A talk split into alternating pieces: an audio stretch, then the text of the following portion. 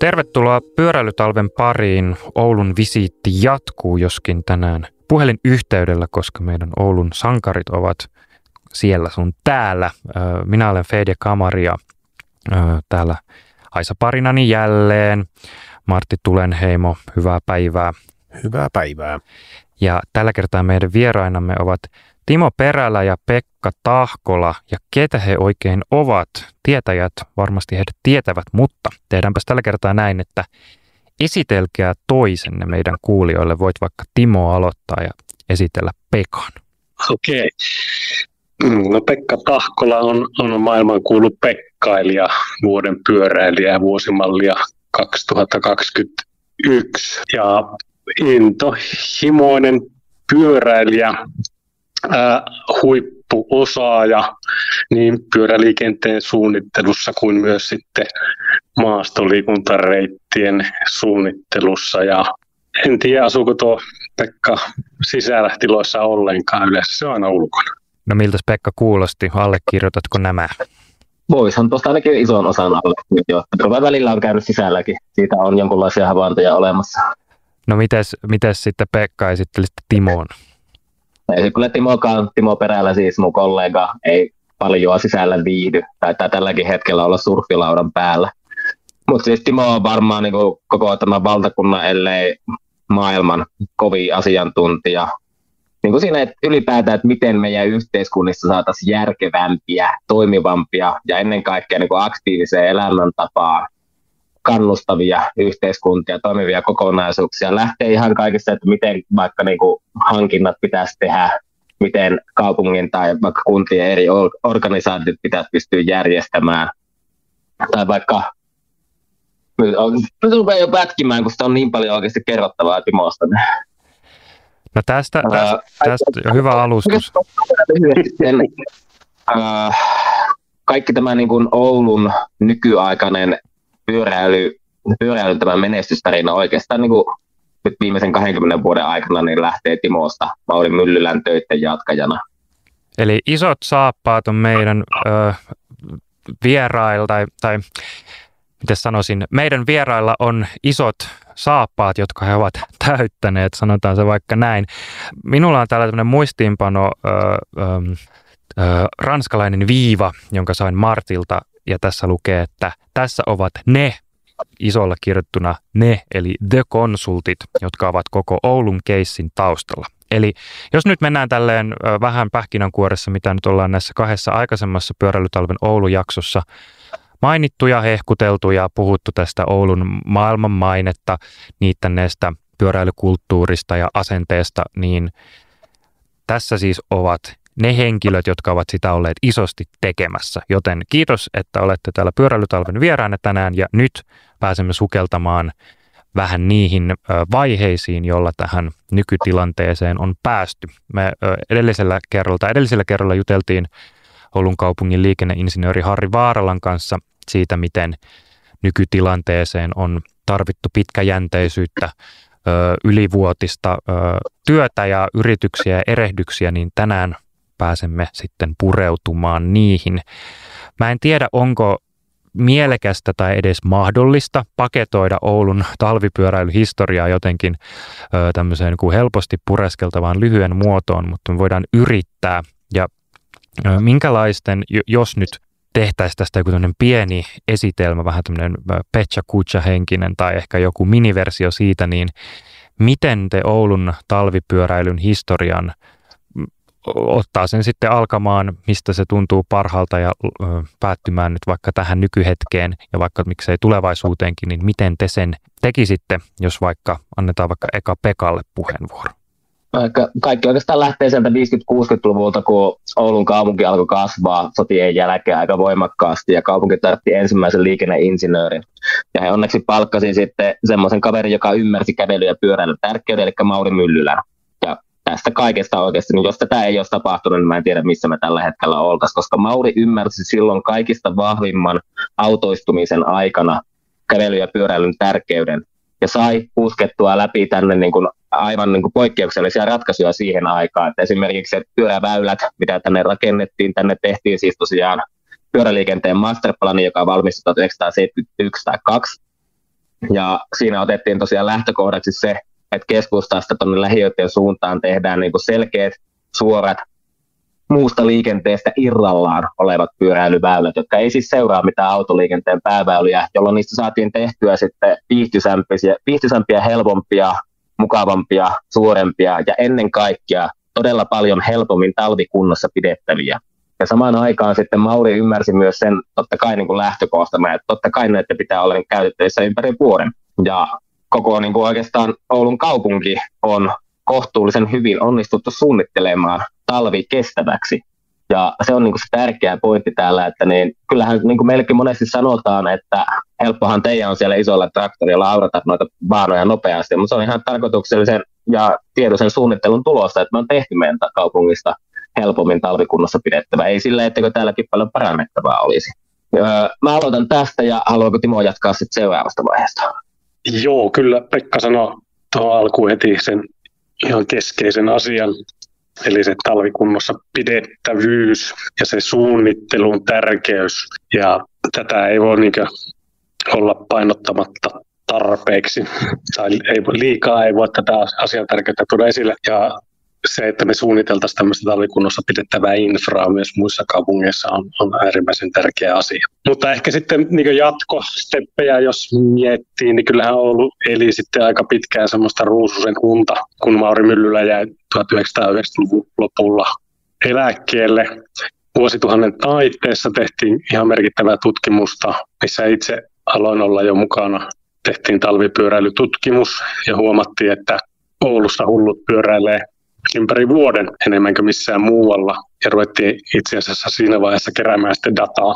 Ja sekin rupesi kiinnostaa sen verran, että sillä ensimmäisellä 2000 vuosikymmenellä 2000-2010 aikana niin rupesi kiinnostamaan, että miten tuo maailmalla muuten tuo talvipyöräily oikein toimii. Ja ää, jouduttiin tai päästiin puhumaan Oulun talvipyöräilyihmeistä jo silloin aika paljon Pekan kanssa eri puolilla maailmaa. Ja siinä vaiheessa sitten niin rupesi reissaaminen ehkä vähän tympimäänkin jo jossain, jossain vaiheessa, että tuli niitä pyyntöjä aika paljon, niin me päätettiin Pekan kanssa, että mitä jos pyydettäisiin ihmiset Ouluun. Ja tuohon samaan aikaan sitten käynnistettiin Oulussa myös sitten meidän aloitteesta pyöräilykoordinaattoritoiminta, jossa minä olin ensimmäisenä Oulun kaupungin pyöräilykoordinaattorina 2012, jolloin myös sitten järjestettiin ensimmäinen talvipyöräilyn kongressi. Ja ehkä voisi tuota, tuota niin pitää semmoisena uuden ajan taitekohtana, että Oulussa ruvettiin ehkä ymmärtämään sitten, että tämmöinen ympärivuotinen pyöräily Oulussa on oikeasti aika kova juttu ja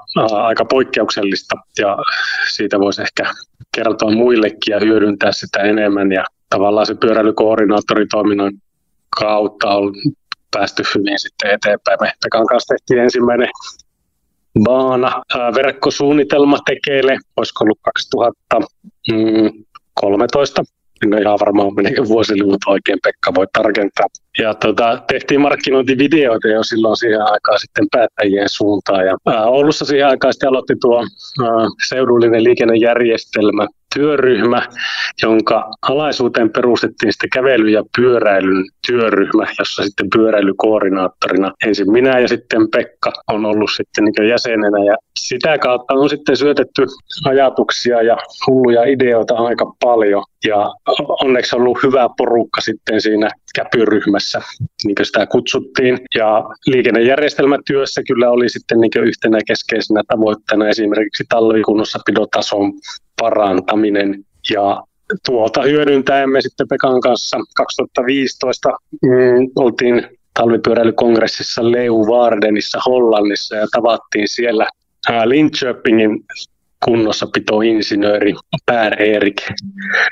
Per Erik Hahn muistaakseni nimeltään, ja hän kertoi heidän mallistaan, joka on aika lailla sen kaltainen, mitä Oulussa nyt on. Ja sitä ruvettiin sitten moukaroimaan Ouluun ja vähän uusia ajatuksia siihen niin päälle.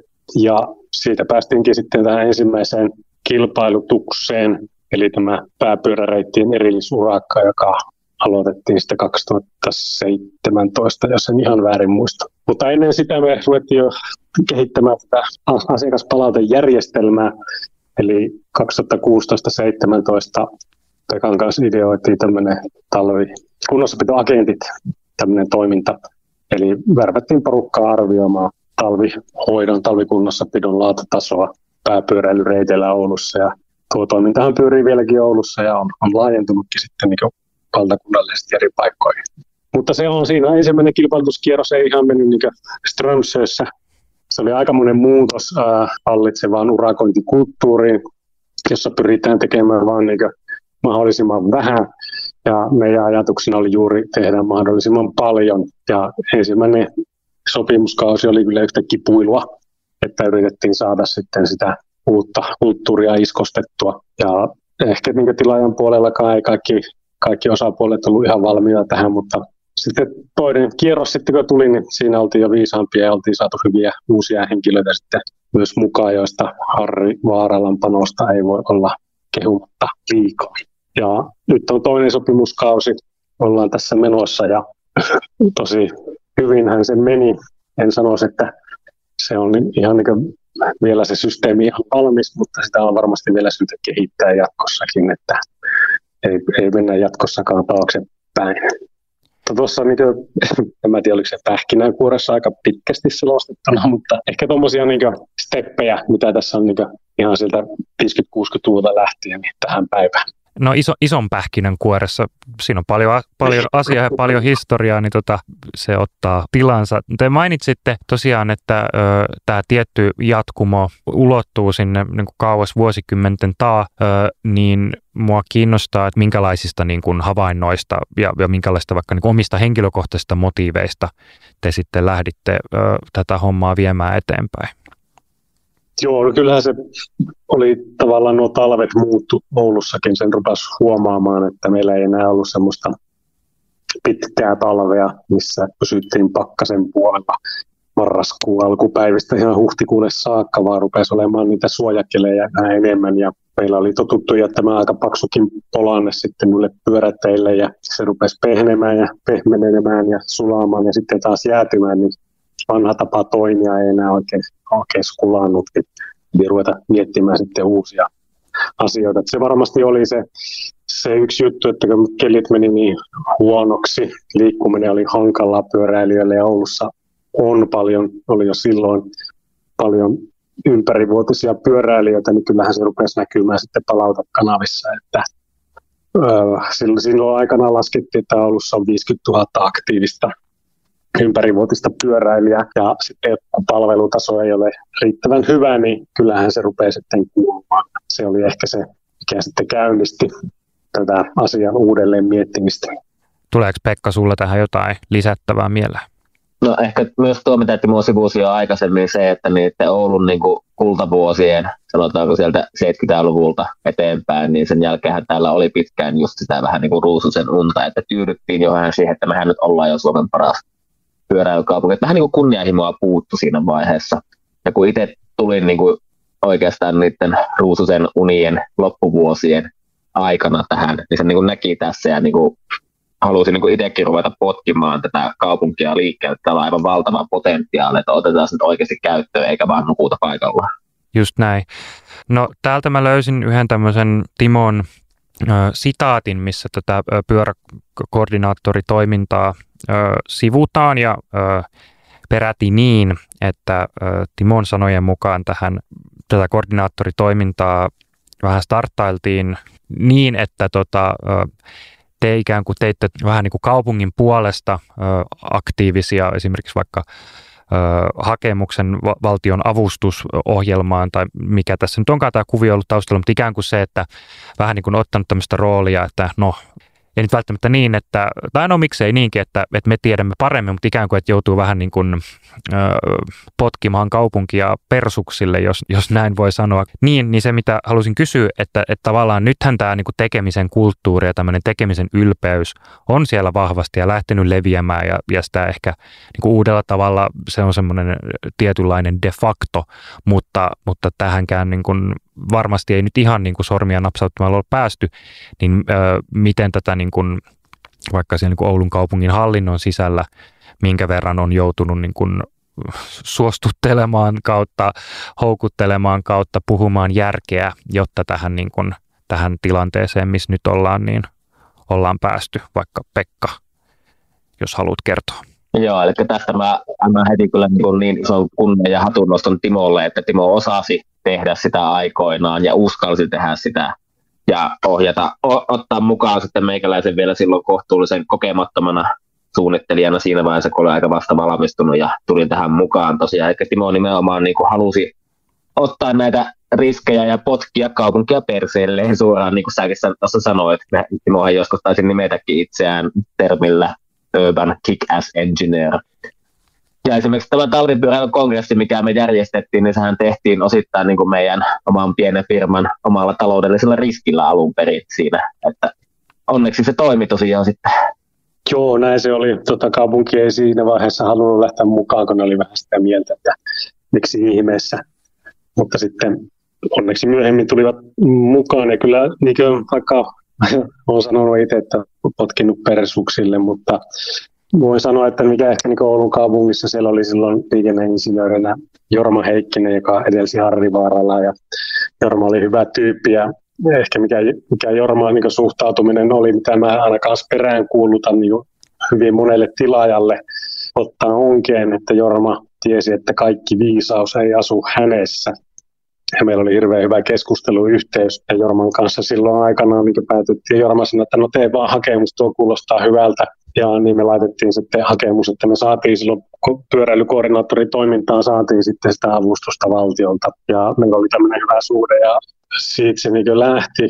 Niin tavallaan tuommoista henkiä mä peräänkuulutan kaupungeissa, että niin kuin, ää, virkamiehet on, niin kuin mä tykkään sanoa, englanniksi civil servants, eli kansalaisten palvelijoita. Ja se asenne, että siellä ei tiedetä sitä kaikkea, vaan kuunnellaan ja se vuorovaikutuksen tulee olla laajaa ja ennakkovuoropuhelua harjoittaa, mikä pitäisi myös hankinnoissa harjoittaa niin mahdollisimman paljon. Että mä tiedän, että siellä kiire painaa päälle, mutta nämä on niitä asioita tavallaan, joilla me saatiin Oulussa sitten niin asiaa niin eteenpäin. Että oli hyvä keskusteluyhteys, oli vuoropuhelua ja ymmärrystä ja rohkeutta kokeilla asioita eri lailla.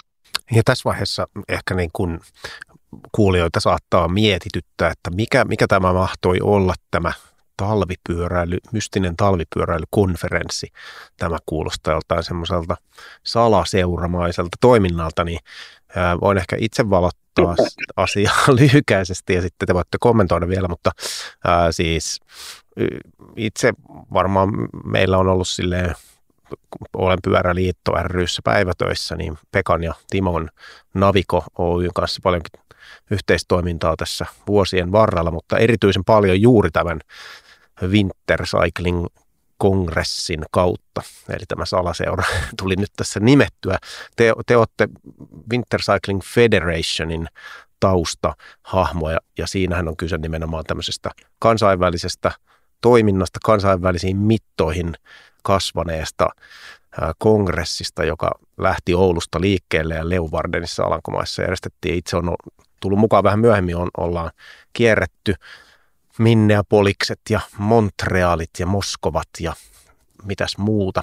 Mutta tuota, tämä on mun mielestä semmoinen hyvä osoitus siitä, miten niin kuin pienestä asiasta on kasvanut sellainen oikeasti niin kuin asia isolla A-kirjaimella, joka on laajentunut niihin mittoihin, että oikeasti siitä kannattaa pitää kansainvälisiä konferensseja – mutta tosiaan, jos haluatte lyhyesti tästä salaseuramaisesta toiminnasta mainita, niin kertokaa ihmeessä.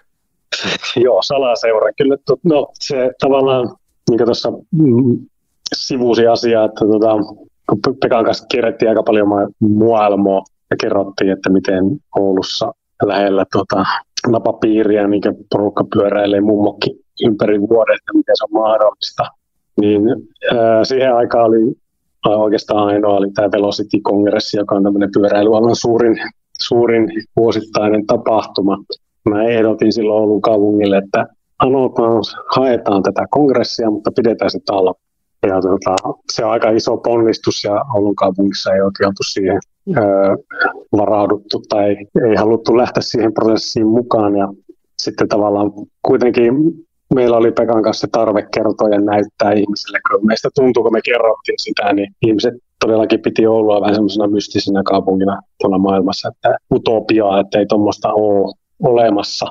Ja sen takia me haluttiin sitten että tuoda ihmiset ja kokea se asia niin omiin silmiä. Vielä tänäkin päivänä tästä aika paljon, että tulee kansainvälisiä ryhmiä. Pekka nyt enemmänkin pyörittää mediaa, median edustajia ja joka tuutista tulee aika paljon BBCtä myöten dokkareita ja uutisia Oulusta. Tämä tavallaan oli se meidän ajatus ja mun ajatuksena oli tehdä vaan niin kerran pitää se Oulussa. Se oli aika iso ponnistus. Mä, mä oli aika rikki sen jälkeen vetää semmoisen kongressi aika nollista ja sinne tuli 150 ihmistä taisi olla 12 eri maasta ja muistan hyvin sen päätöstilaisuuden. Mä olin siellä oli sali tänne porukkaa ja mä olin, että oli, oli tässä, kiitos kun olitte ja hyvää loppuelämää. Mutta sitten siellä keskusteluissa kaikki oli sillä, että tätä pitää ehdottomasti jatkaa ja tota, sun pitää järjestää tämä uudestaan. Mutta tota, mä olin nostamassa käsiä pystyyn jo siinä vaiheessa, mutta sitten eräs kanadalainen äh, kaveri Anders Swanson Winnipegistä tuli ja nykäsi hihasta ja sanoi, että, että hei itse asiassa, että tota, hän voisi järjestää tämän ensi vuonna. Ja siitä se tavallaan sitten lähti ja 2014 tosiaan oltiin sitten Winnipegissä, siellä oli mahtavat pittalot ja vähitellen sitten ruvettiin miettimään, että no okei, porukka haluaa lisää, niin ehkä meidän pitää järjestäytyä ja tavallaan silloin tämä salaseura sitten lähti niin liikkeelle virallisesti. Eli Winter Cycling Federation järjestää vuosittain talvipyöräilyn kongressin eri puolilla maata. Tietenkin pandemia-aikana tässä on ollut pientä breikkiä, mutta nyt olisi ensi vuonna taas sitten tavoitteena sitten kokoontua yhteen jossakin päin maailmaa. Missä, äh, miltä, miltä tota Winter Cycling Conferencein äh, tulevaisuus tai tämä hetki näyttää? Onko, onko kalenterissa jotain vai tota, onko, onko homma auki? Kalenterissa ei taida vielä olla. Meillä piti olla nyt 2023 muutaman viikon päästä piti kokoontua Karstadiin, mutta se homma peruuntui. Sillä kaupunki rupesi vähän empimään, että tuleeko tarpeeksi porukka näin pandemian jälkeen, mutta 2024 meillä on jo tiedossa kyllä, että missä järjestetään, mutta sitä ei ole vielä julkistettu. No niin, eli salamyhkäisyys jatkuu ja hyvä niin. Kuuntelet pyöräilytalvea Radio Helsingissä täällä meillä vieraana puhelinlinjojen päässä Oulun talvikunnossa pidon tämän hetken yhdet Primus-moottorit, konsultit Navico Oystä Timo Perälä ja Pekka Tahkola. No mennään vaikka tässä vaiheessa Oulun tähän Baana-verkostoon, mitä mekin tota, tällä Oulun käynnillä paljon fiilisteltiin ja ö, myös tota, kotiin laitoin, laitoin hehkutusta, että tästähän me olemme haaveilleet. Että tämähän on se väylä, jossa voi ajaa pyörällä vierekkäin ja jutella ja silti jää, jää reilusti tilaa ohittaa ja ulkoiluttaa koiraa. Ja jos, jos jonkunnäköistä, ja tota, me ei suinkaan nyt haluta tehdä sellaista mielikuvaa, että Oulu on yhtä kuin pelkät nämä baanat. Baanat on vain yksi osa suurempaa kokonaisuutta, eikö näin? Miten, tota, miten te näette koko tämän niin kuin Oulun seudun, ehkä tarkemmin tämä seudullisuus on varmaan ehkä ihan tärkeä myös muistaa mainita, että koska mulla vaikka tota, laitoin, laitoin Instagram-storiin tästä meidän Oulu, Oulu-reissusta ja sitten yksi, yksi tuttu ää, aiemmin Oulussa asunut tota, vähän ehkä tuli omasta mielestäni siihen näsäviisastelemaan, että no helppohan se on, kun on ö, pikkuriikkinen keskusta ja lyhyet välimatkat. Ja sitten mä olin vähän, että no, että kiitos tästä näkökulmasta, mutta tota, tämä Oulun, Oulun niin kun seudullinen liikkuvuus varmasti, ö, tai liikkumismahdollisuudet ja ö, yhteydet on myös avainasemassa myös tämän niin sanotun pikkuriikkisen keskustan ulkopuolella. Ö, mutta jos mennään tähän niin kuin koko pyörällä liikkumisverkostoon ja mahdollisuuksiin Oulun seudulla, niin millaisia ajatuksia ö, vaikkapa Pekka sulle tästä tulee?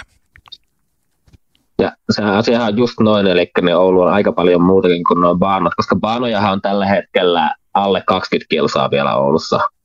Ja pelkästään Oulun kaupungin alueella on muuta pyörätieverkkoa reilusti yli 900 kilometriä joka on tosiaan varmaan maailman ennätys suhteessa väkilukuun, mutta sitten Oulun seudulla väyliä on, jos nyt en hirveästi valehteli, niin varmaan joku 1200 kilsaa, eli tähän otetaan mukaan myös nämä ympäristökunnat, entiset ja nykyiset, koska iso osa niistä ei ole liittynyt Ouluun. mutta esimerkiksi vaikka jossakin vaikka Lumijoella, Limingassa, muuallakin näissä maaseutukunnissa täällä, niin pyöräilyn kulkumuoto-osuus on ihan samaa tasoa kuin Oulussakin, siellä 20 prosentin hujakoilla.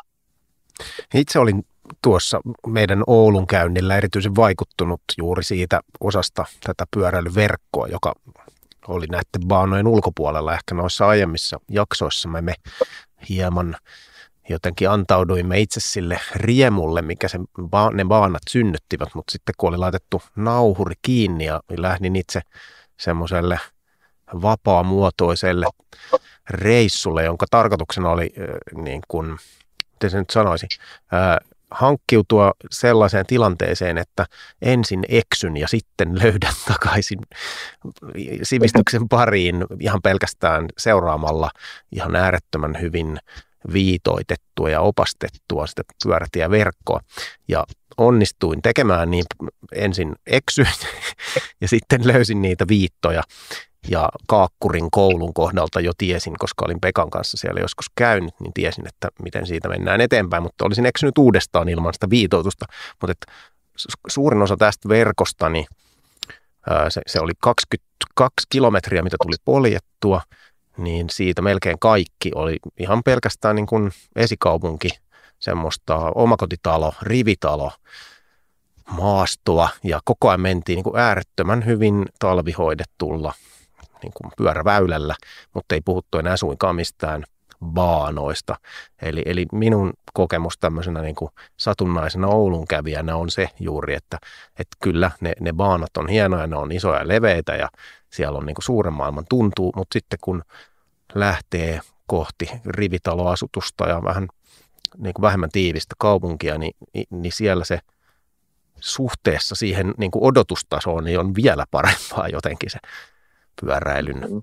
olosuhde myös talvella. Miten kuulostaako tämä nyt etelän miehen höpöttämiseltä? Ei kuulosta ollenkaan etelän vaan se on just näin tosiaan. Ja tämä superkunnossapitoluokan verkkohan, niin se oli alun perin, kun se lähettiin sitä ajamaan, niin se oli 125 kilsaa, josta ei baanaa ollut käytännössä ollenkaan, koska niitä ei juuri silloin ollut vielä.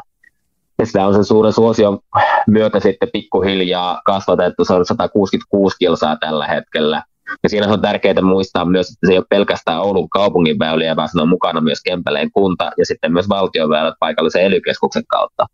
Mutta sen lisäksi, että meillä on tämä 166 kilsaa tässä Oulun konetyön aivan mahtavalla, mahtavalla tasolla kunnossa pitävässä verkossa, niin meillä on ne loput väylät, mitä täällä on, niin siinä on vielä normaali ykkösluokka ja sitten on vielä kakkosluokka, eli tosiaan 99 prosenttia kaikesta, kaikesta verkosta tautikunnossa pidetään täällä ja yleensä niin kuin ihan ne kakkosluokankin, joka on siis se huonoin niin sanotusti luokka, niin nekin väylät ovat yleensä niin kuin aivan priimakunnossa, että voi niin kuin yleensä mennä ihan mihin tahansa ihan tavallisella vaikka 70 vuotta vanhalla mummopyörällä, missä on ihan normaalit kesärenkaat, eikä se ole niin kuin mitenkään ihmeellistä. Joo, ja tätä Pekan sanomista voisin täydentää, että tämä on ihan tajuttoman kova juttu.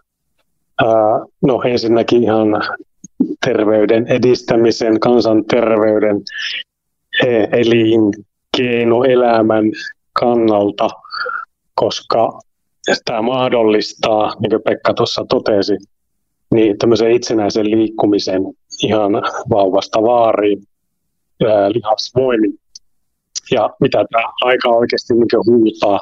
Meillä on niin liikkumattomuuden pandemia, öö, niin tämmöinen systeemi, mikä Oulussa on, se on ihan tajuttoman kova, jos se osattaisiin vain oikein hyödyntää vetovoimatekijä. Ja jos katsotaan sitten vähän kauempaa Suomea niin ihan globaalisti, niin kyllä lähes jokaisella kaupunkiseudulla – nämä vetovoimatekijät on juuri tätä. Eli turvallisuus, toimivuus, lapset voivat mennä itsenäisesti kouluun ja tulla sieltä pois.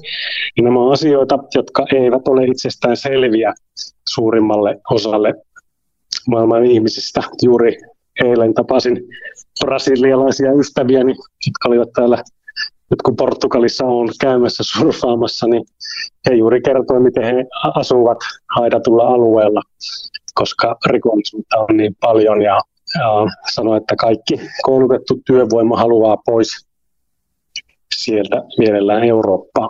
Ja tätä me ei olla osattu millään lailla hyödyntää Suomessa, jos puhutaan niin huippuosaajista, ää, niin heille tämmöiset asiat on, on todella tärkeitä. Lasten turvallisuus, yhteiskunnan toimivuus, turvallisuus ylipäätään.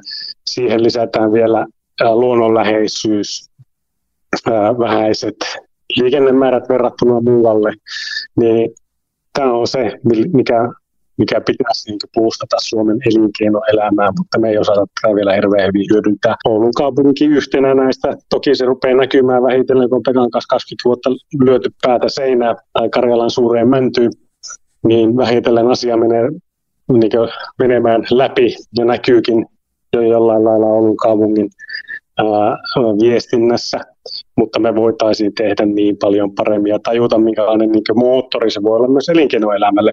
Pyöräily aika lailla tulevaisuutta, vaikka keksintö on, sähköpyöräily on sitä. Siellä on valtava ää, elinkeinosektori, mitä voisi ammentaa paljon paremmin Suomessa kuin me tällä hetkellä tehdään. Toi on fantastinen näkökulma ja muistutus ja koko toi niin kun, turvallisuuden, ö, turvallisuuden tunne ehkä tämmöinen, mitenköhän mä sen parhaiten muotoilisin, ehkä tämmöinen niin turvallisuuden tietynlainen alleviivaaminen, jopa niin kuin kulttuuri, ja mä mietin, että Brasiliassa en ole koskaan käynyt, mutta, mutta voin niin kuin ihan sataprosenttisesti uskoa ton, mitä oot kavereilta kuullut. Ja välillä mietin, että ei tarvi aina edes lähteä kauhean kauas vaikkapa vaikkapa ö, sellaiseen saarivaltioon kuin Iso-Britannia, jossa sitten vaikka tämä niin kuin, kulttuuri ehkä vähän päinvastainen ja tämmöinen, että et sen voi myös tehdä niin päin, että sillä niin turvattomuudestakin saa semmoisen ikään kuin standardin, mitä niin kuin, mistä me ainakin itse välillä mietin vaikka tälleen niin kuin, suomalaissilmin, että, että kuinka paljon tästä on oikeasti totta, että asioita kannattaa niin kuin varoa ja ö, mennä niiden niin kuin ai,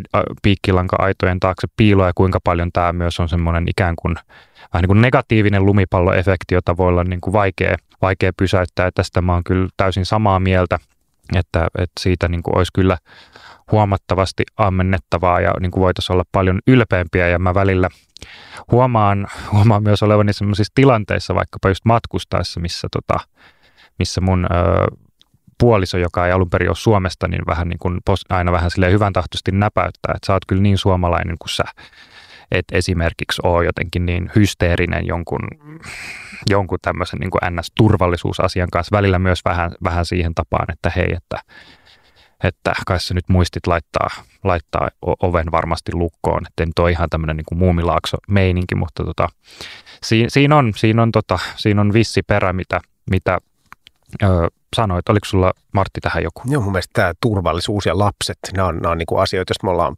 muun muassa Timon kanssa niin kuin tämä ohjelma ulkopuolella paljon keskusteltu, niin mahtavaa, että se tulee myös tässäkin käytyä läpi, mutta tota, erityisesti just niin kuin Oulussa se, että voi lähettää lapset ihan omin päin pyörällä minne tahansa asioimaan ja käymään koulua ja harrastukset ja muut sujuu ja näin poispäin. Että kyllä sitä niin kuin ihan Helsingistäkin katsottuna niin kuin kadehtii joka kerta, kun käy siellä, niin tulee semmoinen fiilis, että pitäisikö nyt sittenkin ottaa ja irrottautua ja lähteä, muuttaa Ouluun, koska siellä se olisi mahdollista toisin kuin esimerkiksi juuri tässä omilla kotikulmillani Helsingin ydinkeskustassa, jossa niin kun ei tulisi kuulonkaan lähettää ekaluokkalaista pyörällä yksin kouluun, vaan siskon kanssa kävellen.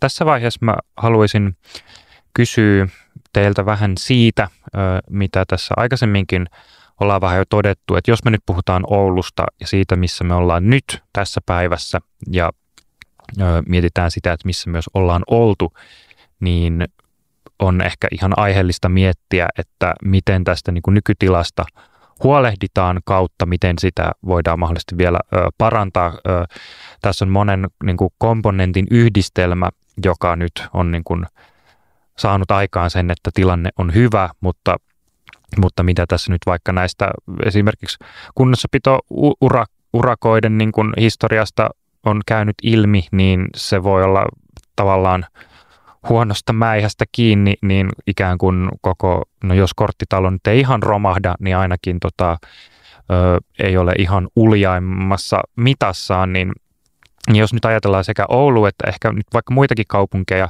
että mistä, millaisista niin kuin palasista tämä ö, talvikunnossapidon, ympärivuotisen kunnossapidon hyvä meininki koostuu, niin tavallaan miten te, miten te tämän näette ja ehkä tämän koko niin kuin, vaikka niin kuin tekemisen kulttuurin, kaiken kilpailuttamisen. Me viime jaksossa juteltiin Oulun konetyön yrittäjän Markus Rovion kanssa siitä, että miten myös tämmöiset niin kuin, vaikka julkiset kilpailuttamiset, jos, että jos aina kilpaillaan vain hinnalla, niin tavallaan miten voidaan niin kuin, olla vaikka varmoja siitä, että, että tämä niin kuin asiakas lähtöisyys oikein toteutuu, niin jos nyt lähdetään ihan tälleen niin kuin purkamaan tämmöistä jotain varmaan niin kuin aika, aika niin kuin hankalahakin matolaatikkoa, mikä voi olla tämmöinen niin kuin kun, tai niin kuin, ö, julkisen, kaiken niin kuin pää, ö, julkisen niin kuin päätöksenteon ja kaiken tämmöiset kiemurat, jotka mullakaan nyt ei ihan niin kuin silleen ole vahvinta alaa, mutta te niiden kanssa olette paljon tehnyt töitä, niin ö, tämmöisellä nyt niin kuin superpitkällä ja polvelevalla alustuksella,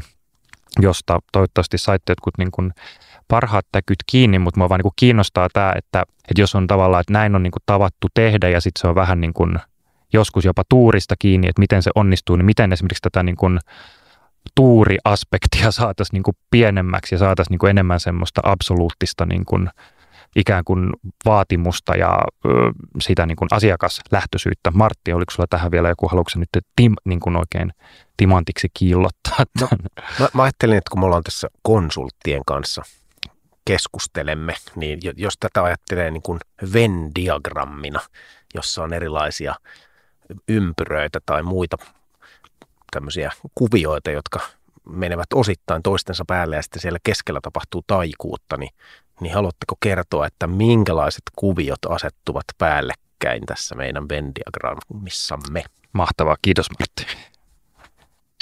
No mä voisin tuosta aloittaa. Kyllähän siinä ihan keskiössä varmasti on, on äh, niin hankinta, osaaminen ja tähän on pakko myös niin samassa puhua myös sitten niin tarjousosaamisesta. Eli monesti meillä tahtoo pikkasen olla, meillä puuttuu vuoropuhelua tässä tarjous, tässä hankintaprosessissa. Ja monesti ajatellaan, että kun lyödään sitten, tehdään jotkut hankinta-asiakirjat ja lyödään ne sitten tuonne Hilmaan, eli tänne hankintailmoitusten palveluun, niin sieltä sitten saadaan hyviä tarjouksia ja siellä sitten innovoidaankin sitten siinä, jos siihen annetaan tilaa. Mutta näin se ei vaan ole. Eli tota, tämä on hirveän niin kaupunkien ja kuntien virkamiesten yhtenä tärkeimpänä tehtävänä on markkinoiden kehittäminen. Aika paljon niin koko ajan enemmän ostetaan palvelua ulkopuolelta, kun kuntien omat organisaatiot niin pienentyy ja se resurssit siellä supistuu, niin silloin se ostamisen, osaamisen merkitys korostuu niin huomattavasti. Ja, no, mitä mä Oulusta voi sanoa, niin se on ollut pitkäjänteistä työtä, mutta se ei ehkä ole niin systemaattisesti niin organisaatiota läpileikkaavaa, vaan se henki löytyy aika pitkälle tietenkin itseeni siinä alussa ja sitten myöhemmin sitten Harri Vaaralla ja Pekkaa aika paljon. Ja nyt tietenkin sitten Markukseen tähän niin Oulun konetyön tätä toimari, että sattu, satuttiin saamaan hyvä, hyvä niin urakoitsija. Mutta miten seuraavalla kilpailukierroksella, jos tulee joku iso valtakunnallinen yritys siihen, niin säilyykö toimintakulttuuri samanlaisena? Tuskinpa siellä on yrityksen sisäiset tota, säännöt on vähän erilaiset kuin pienellä pk-yrityksellä. Eli tavallaan tähän tässä tullaan taas sitten siihen hankintaosaamiseen ja systematiikkaan. Esimerkiksi jos vaikka Harri lähtee pois ja Pekka lähtee pyöräilemään Siperiaa ja minä surffaan Portugalissa asetelma, niin kestääkö tämä sitten tämä järjestelmä onko ne niin systemaattisesti rakennettu, että homma, homma rokkaa, niin tähän pitäisi pyrkiä, että se näin toimisi, mutta tota, se ei vielä, vielä sitä Oulussakaan ole, mutta vielä vähemmän se on muissa kaupungeissa. Kiitos, kiitos Timo. Tästä sait, sait hyvin hy, mahtavan vastauksen, ehkä ei niin mahtavaan, mahtavasti aseteltuun kysymykseen. Pekka, tuleeko sulla tähän Timon ajatuksiin jotain lisättävää mieleen? No, tuossa on tosiaan se Venn-diagrammin tärkeimmät osa-alueet on tuossa, ja sitten totta kai se on niin vielä muita näkökulmia siinä, että miten me oikeasti saadaan niin tuossa hankintaosaamisessa toteutumaan ne kaupungin yhdessä sopimat strategiset tavoitteet, miten me saadaan varmistettua, että ne niin kuin läpileikkautuu tosiaan niihin hankintoihin mukaan. Muutamat isommat kaupungit tekee sen tosiaan tällä hetkellä kovin hyvin, mutta kovin moni ei, joka on ihan totta kai ymmärrettävää, koska ei siihen hankintaan ole niitä resursseja. Mutta sitten voidaan miettiä myös sitäkin näkökulmaa siitä, että niin miten niissä hankinnoissa toteutuu vaikka esimerkiksi se paikallisuus. Ja mihin vaikkapa, että jos meillä joku iso valtakunnallinen tai vaikkapa ylivaltakunnallinen yritys voittaakin tämmöisen urakan, missä tarvitaan erittäin paljon sitä paikallista näkökulmaa, niin sitä kannattaa miettiä myös semmoistakin asiaa kuin veropalaumaa. Eli mihin se iso yritys, jolle kaupunki maksaa ison summan, niin mihin se maksaa veronsa? Ja valuvatko ne jonnekin niin kuin paikallistalouden ulkopuolelle? Ja varuvatko ne kenties vaikka koko valtakunnan ulkopuolelle, että miten se vaikuttaa sitten tähän paikallistalouteen, että osataanko tätä ollenkaan ajatella sitä vaikka näissä hankintojen suunnittelussa.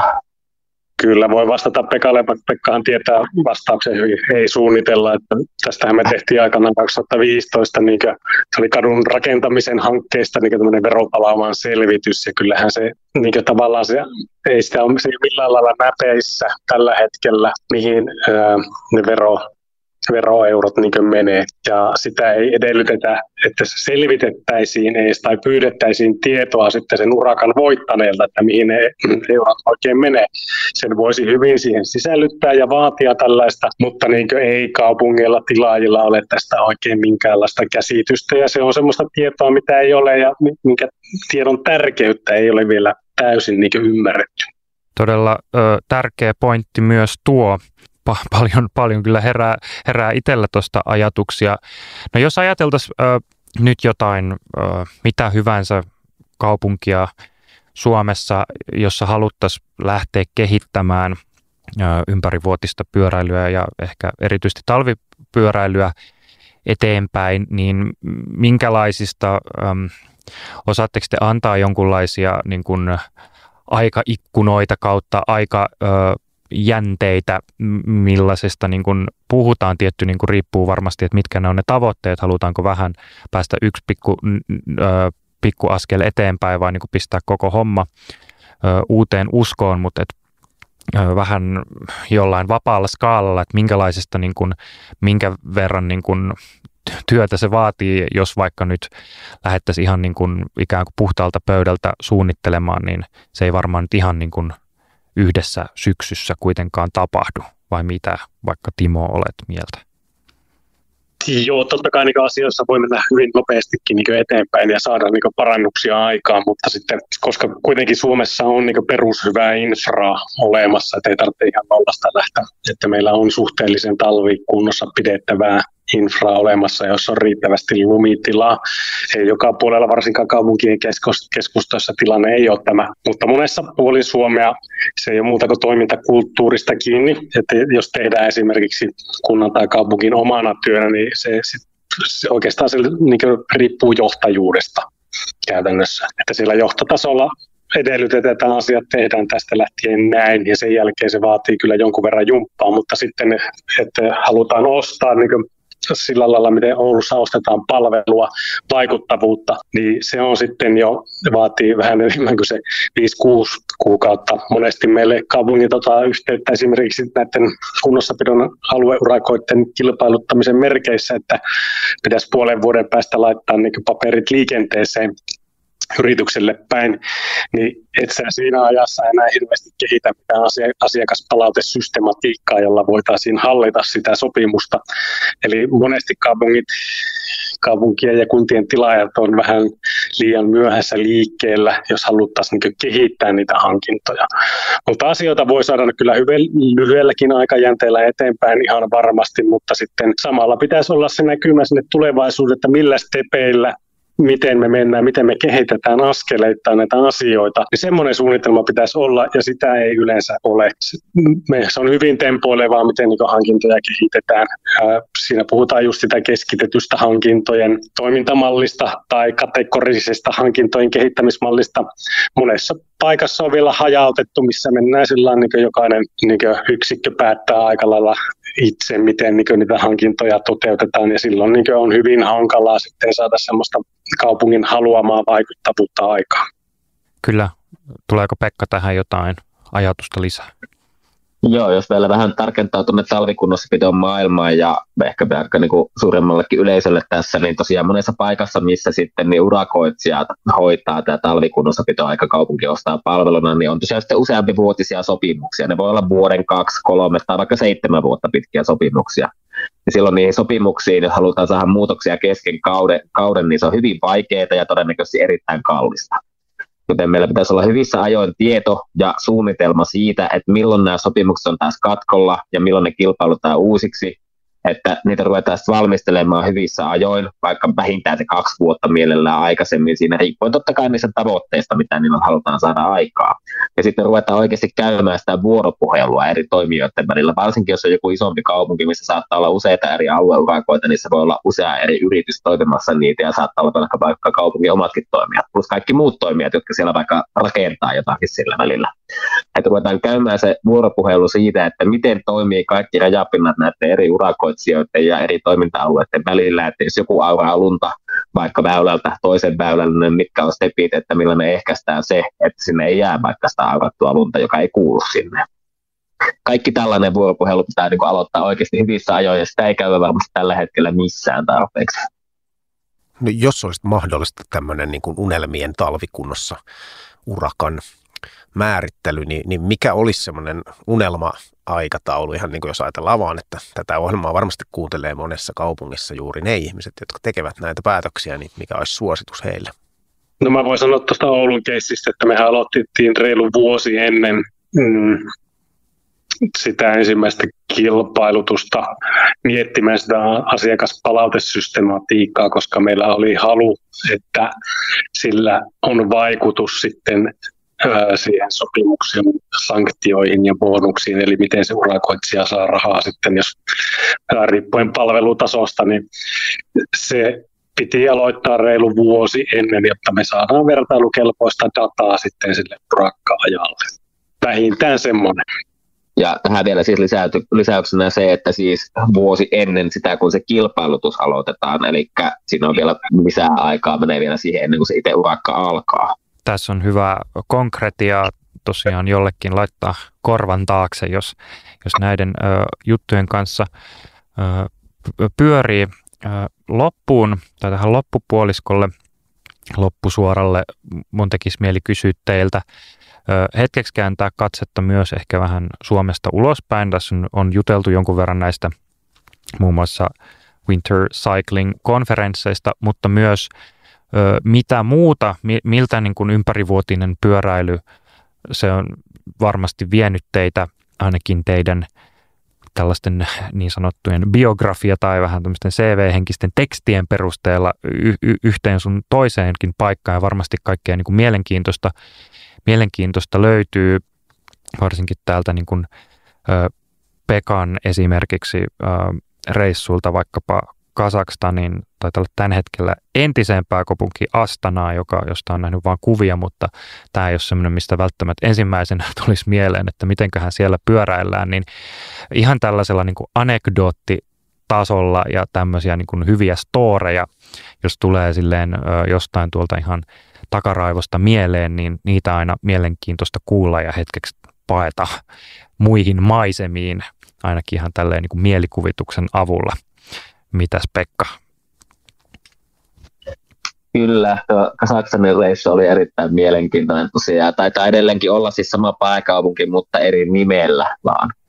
Niin, nimellään totta, Nur- Nursultan, joo. Tosiaan, se, siinähän kävi sellainen keissi, että se silloin, silloinen demokraattisesti valittu presidenttiköhän se oli, tai joku muu korkea-arvoinen henkilö siellä valtiossa, oli käynyt 2012 Lontoon olympialaisissa – ja oli aivan ihastunut sitten tosiaan siihen kaupunkipyöräjärjestelmään, mikä siellä oli. Ja halusi saada sellaisen sitten tosiaan tuonne pohjoisen Kasakstaniin, joka on vähän niin kuin, tai voisi kuvailla tälleen, että se on vähän niin kuin Dubai, mutta se on rakennettu niin kuin ikuiseen pakkasaavikkoon. Ja siellä on todellakin oikeasti kylmä ja kunnon talvia. Siellä ei 500 kilometrin säteellä ei kasva mitään tälle hieman karrikoiden. No, he hommas sinne tosiaan kaupunkipyöräjärjestelmän, kun sinne semmoinen haluttiin mutta ei siellä ollut niin metriäkään pyörätietä eikä mitään pyöräväylää oikeastaan missään. Ja kutsuvat mun sitten sinne joskus 2015 alkutalvesta, kohan se oli, siellä oli Mieto 25 asteen pakkanen suunnilleen. Kutsuivat sinne tosiaan käymään ja neuvomaan, että mitä heidän pitäisi tehdä tosiaan, että tämä niin porukka oikeasti voisi sitten käyttääkin niitä pyöriä.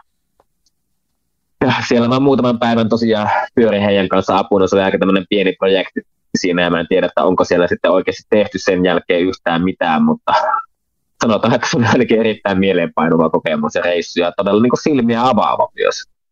Tuleeko Timo jotain sulle mieleen, jotain mielenkiintoisia reissuja tai muita, muita storeja? Oi, kyllä niitä riittää.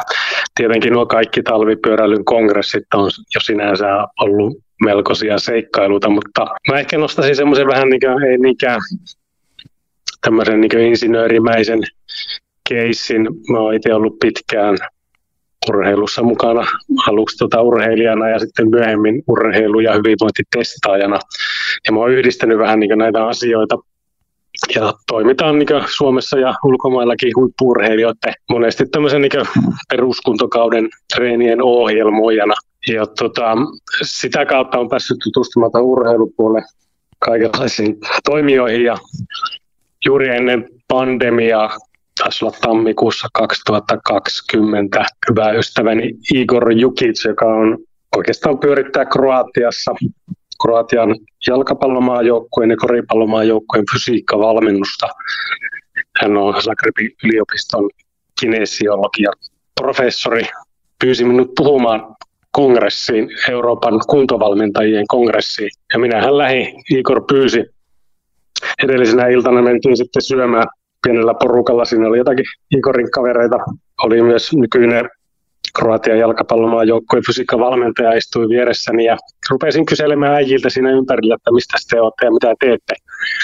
Siinä istui vanha erä vasta päätä ja hän sanoi, että no, hän on Juventuksen fysiikkavalmentaja. Ah, okei, okay, selvä. No entäs sinä seuraava siinä? Hän oli Francesco, Francesco Kos, joka oli luonut Barcelonan, FC Barcelonan niin fysiikkajärjestelmän ja toimi New York Cosmosissa nykyään. Ja tämän kaliberin tyyppejä oli ja sitten oli minä Timo Koulusta. Ei minkään suuren urheiluorganisaation edustajana, mutta oli äärimmäisen mielenkiintoisia keskusteluja. He halusivat nimenomaan tietää siten, että miten rakennetaan semmoisia kaupunkeja ja, tai suunnitellaan ja rakennetaan semmoisia kaupunkeja, joista tulee hyviä urheilijoita. Ja tässä meillä on hirveän paljon annettavaa itse asiassa koko maailmalle, koska he kadehtii todella paljon sitä, miten meillä lapset voi olla periaatteessa elleivät vanhemmat heitä kuskaa joka puolelle vapaita ja fyysisesti riippumattomia, niin ää, se on myös yksi iso tekijä, minkä takia pienestä maasta nimeltään Suomi tulee hirveän paljon hyviä urheilijoita. Erittäin hyvä ja ehkä jos nyt ajatellaan, että niin kuin mikä suomalaisia liikuttaa ja motivoi ainakin tälleen niin kuin jonkun tämmöisen yhteishengen merkeissä, niin usein se tonne urheilumenestykseen tuntuu katseet kääntyvän ja ehkä tämä on semmoinen hyvä asia, mikä on muistaa aina kun oli sitten palloilun tai kiekkoilun tai jonkun muun tiimoilta, kun tota, kansallisylpeys nousee ja pohditaan, että miten voisimme menestyä paremmin, niin ehkä, ehkä tässä on semmoinen ajatuksen jyvä, että tota, kenties tällaisella nopealla matikalla sen voisi ajatella. Se on, tästä riittäisi juttuja hirveän paljon enemmänkin, mutta tota, niin, kuin, niin Suomessa kuin muuallakin maassa niin jokaisilla, kaikilla niin lapsilla, nuorilla, nuorilla aikuisilla erityisesti on nykyään hirvittävän heikko kestävyyskunto. Eli tavallaan niin sanotut pohjat puuttuu kokonaan, koska ei liikuta, ollaan päivät passiivisia ja sitten ajatellaan, että yksi tunti treenataan kovaa ja maailma pelastuu ja mä iskussa, mutta se ei näin mene. Eli ihmisillä meidän testien mukaan 80, kuka tahansa otetaan kadulta vastaan, niin kestävyyskunto on heikko. Ja tämä on esimerkiksi just UKK-instituutti teki tutkimuksen tästä, että mm, kestävyyskunnoltaan heikkoon luokkaan, eli nämä heikko kestävyyskuntoluokkaiset, heillä on sairauspoissaolokustannukset 67 prosenttia korkeampia kuin hyvässä kestävyyskunnossa olevilla työntekijöillä. Eli tällä on valtava, valtava yhteiskunnallinen elinkeino, poliittinen vaikutus, mitä ei vielä ymmärretä laisinkaan. tämä on sellainen asia, mihin varmasti paneudumme lisää myöhemmin tai ansaitsisi ainakin sen ja ehkä sellainen pöydälle nostettava kissa, jota, johon, johon niin kuin oikeasti olisi syytä paneutua. Mitä Martti, Martti sä mietit? Mä mietin sitä, että, että meillä on niin kuin tässä ollut kunnia ja ilo saada keskustella Timon ja Pekan kanssa, jotka on oikeasti niin kuin maailman, maailmanluokan asiantuntijoita tämmöisissä asioissa, joista he ovat periaatteessa tehneet maailmanluokan asioita. Et ilman, ilman, että Timo ja Pekka olisivat Oulussa paneutuneet ympärivuotisen pyöräilyn merkitykseen ja niihin keinoihin, joilla se mahdollistetaan, niin ei olisi olemassa semmoista kansainvälistä yhteenliittymää, johon on itse päässyt työni puolesta tutustumaan. Ja odotan kovasti liian lämmöllä niitä pakkaspäiviä, jolloin seuraavan kerran pääsemme kokoontumaan tämän Winter Cycling Kongressin tiimoilta. Ja toivottavasti nämä ajatukset ovat herättäneet joissain meidän kuulijoistamme sellaisia ajatuksia, että haluavat lähteä mukaan, sillä ne ovat oikeasti niin kuin sellaisia oman työni kannalta olleet semmoinen niin kuin korkeakoulu, jossa noviisi, jonka pomo kehotti hankkimaan op, tota, osaamista ympärivuotisesta pyöräilystä, niin ilman, ilman näitä Winter Cycling kongresseja, joita on vuosittain järjestetty, niin ainakaan minulla ei olisi sitä osaamista. Että kiitoksia teille Timo ja Pekka vaan kovasti. Te. Kiitoksia Martti, kun tullut mukaan. Se on molemminpuolinen ilo aina. Aivan tähän viimeisenä asiana te olette Timo ja Pekka ö, aktiivisia ja ö, elätte ulkoilmasta, kuten tuossa aikaisemmin alkupuolella todettiinkin, ja nyt me olemme teidät tätä tota noin tunniksi vanginneet sisätiloihin juttelemaan meidän kanssa. Ensinnäkin valtavasti kiitoksia siitä. On aika pian vapauttaa teidät. Millaisia suunnitelmia ja haaveita kautta ajatuksia teillä on helmikuulle ja tulevalle talvelle tai jatkuvalle talvelle? Timo ainakin on siellä varmaan hyppäämässä kohta aallon päälle, mutta minkälaisia muita seikkailuja kautta aktiviteetteja kautta haaveita toteuttaa vielä tässä talven aikana? Kertokaa vähän, mitä tulee mieleen. Huomenna pääsee lähtemään pitkästä aikaa syötteen kansallispuistoon upeisiin tykkylumimaisemiin. Mutta totta kai tässä sitten niin odottaa, että tulee noin hankikantokelit ja pääsee seikkailemaan kaikkia soita ja järviä pitkin sitten tuolla semmoisissa paikoissa, missä ei ole välttämättä ehkä kukaan koskaan ennen ikinä pyöräillyt nyt on ollut sitten toisaalta vähän silleen poikkeuksellinen talvi taas täällä Oulussa. Tai tiedä, onko se enää poikkeuksellista, että on ollut niin paljon plussakelejä. Meren jää on ollut itse asiassa todella huikeassa kunnossa, mutta täällä lähellä vaan, että ei ole päässyt lähellekään niin kauas tonne kymmenien kilometrien päähän käymään merellä, mitä on joinakin talvena päässyt. Mutta on ollut niin kuin, aivan niin kuin harvinaisen upeaa, että on ollut tammikuussa sellaisia kelejä, että on vaikka niin kuin maantiepyörällä pystynyt ajamaan meren jäällä. No se kuulostaa jo aika poikkeuksellisen siistiltä, mitä Timo suunnitelmia. No joo, tosiaan nyt on veljää tapaamassa täällä Lissabonissa ja otin samalla mahdollisuuden karata pariksi päiväksi surffaamaan, niin sehän pitää hyödyntää. Mutta kyllä sitten he, tietenkin äh, pipolätki-kausi tietenkin jatkuu toivottavasti mahdollisimman pitkään. Helmikuun lopulla meillä on sitten tietenkin on tämmöinen Oulu Masterclass, eli Suomen pyöräilylähetystön järjestämä tämmöinen tapahtuma, missä ihmisiä tulee Ouluun tutustumaan Oulun talvipyöräilyn ihmeeseen.